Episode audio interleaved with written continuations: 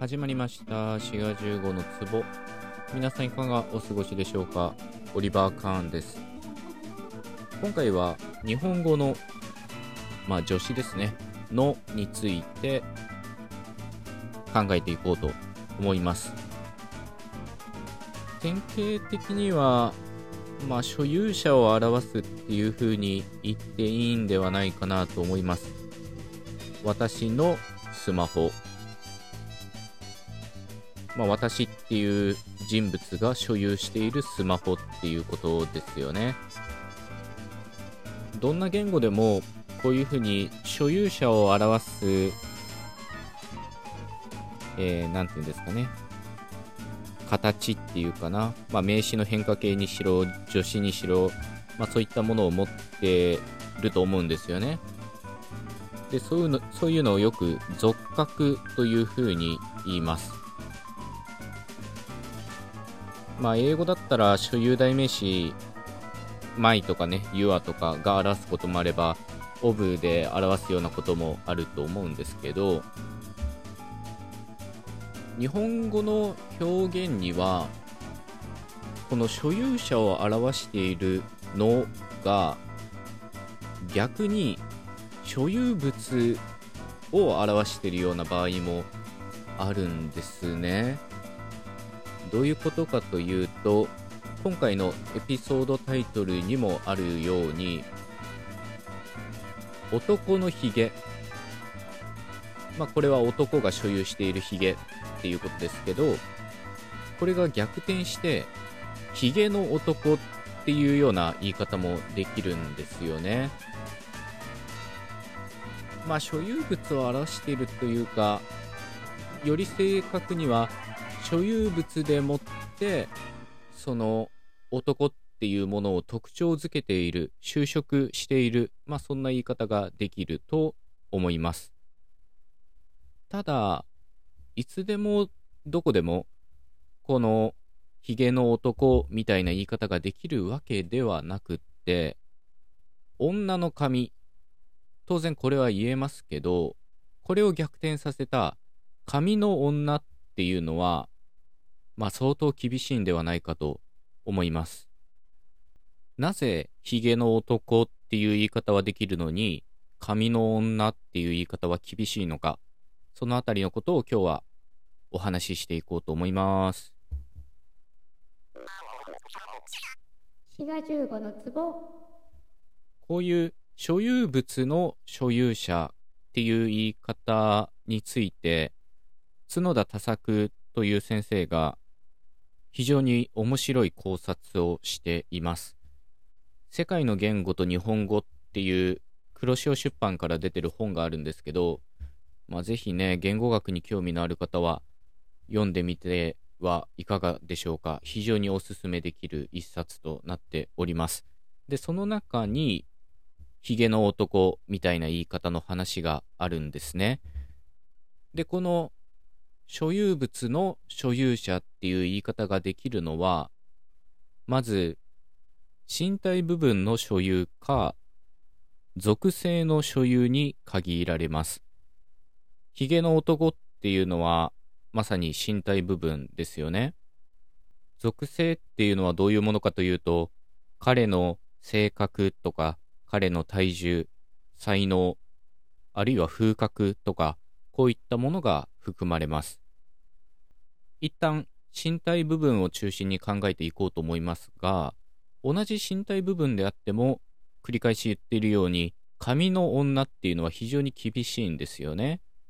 で、ここで、普通所有物と非普通所有物っていう区別を角田先生はしています。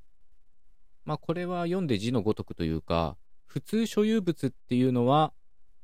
普通誰にでもあるもの、まあ、この普通っていうのがなかなか難しいですけど、当然社会とかね、まあ、そういったものに左右されるものかもしれませんが、まあ、普通誰にでもあると想定できるようなものが普通所有物。非普通所有物というのは、まあ、逆ですよね。普通誰にでもあるとは限らないものです。所有物の所有者という言い方ができるのは、非普通所有物の場合だけなんですね。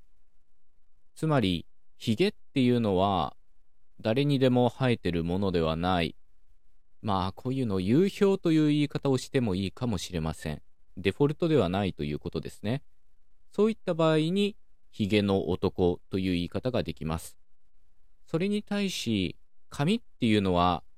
一応誰にでもあるものと想定できるので、髪の女というのは厳しいんですね。あるいは、ニキビの少年っていう言い方もできます。これもやっぱりニキビっていうのが誰にでもあるっていうものではないので、だからこそ特徴付けに使えるということです。ただ、普通所有物でも就職要素が伴えば OK ということがあります。髪の女は厳しいですけど、長い髪の女とか、短い髪の女っていう言い方はできます。こういうふうに就職要素があると、非普通所有物扱いになるということなんですね。これはなかなか面白い指摘ですよね。他にも、目の少女とかも当然言えないんですけど、これが青い目の少女だったら途端に OK になるんですね。これもやっぱり目っていうのは普通誰にでもあるもので、まあある意味目の少女っていうこと自体に意味はないんですよね。それに対し青い目の少女っていうのは就職要素がつくことで非普通所有物になっているということです。これはさっき言ったように身体部分だけじゃなくて属性にも当てはまって性格の男とかは言えないんですけど、いい性格の男は言えるんですよね。当然、非普通所有物の場合は、それに就職要素がついても OK です。つまり、ヒゲの男。これは、これ自体で OK なんですけど、長いヒゲの男みたいに、まあ、さらに拡張することもできます。滋賀15の壺さらに面白いのが、この普通所有物と非普通所有物の区別が、英語にも関わってるんですね。まあ、英語の場合は所有表現というよりは、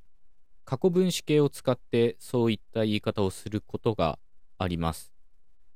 例えば、ヒゲの男っていうのは、ヒゲ、ビアードの、まあ、過去分詞形みたいなのを使って、a bearded man みたいな言い方ができるそうなんですよね。で、やっぱりヒゲっていうのは非普通所有物なので、こういう言い方ができるんですが、日本語で目の少女っていうのが言えないのと同じように、アンアイドガールみたいな言い方はできないんですね。しかし、ブルーアイドみたいな言い方をすれば、アブルーアイドガールみたいな言い方ができるそうです。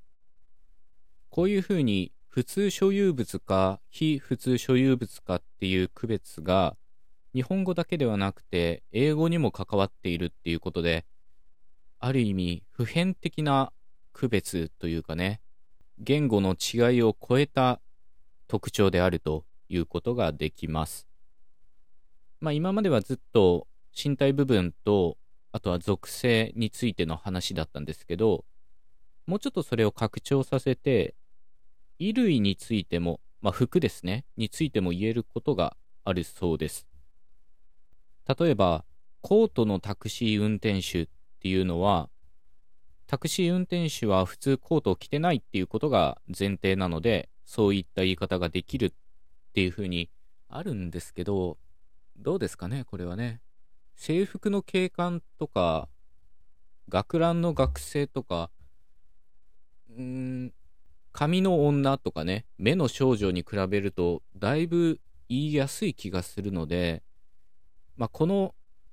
普通所有物、非普通所有物の区別が、衣類にまで関わっているかどうかは、ちょっと微妙かもしれません。というわけで、今回のお話は、普通所有者の所有物っていう風にね、男のヒゲみたいなのが、まあ、ある意味で脳の典型的な使い方なんですけど、それが逆転した所有物の所有者、ヒゲの男みたいな言い方が、どういった場合に可能なのかっていうような、そういったお話でございました。まあ、ぜひ参考文献もね、興味のある方は読んでいただけたらと思います。それでは今回はここまでということで、番組フォローも忘れずよろしくお願いします。お相手はシ賀15でした。またね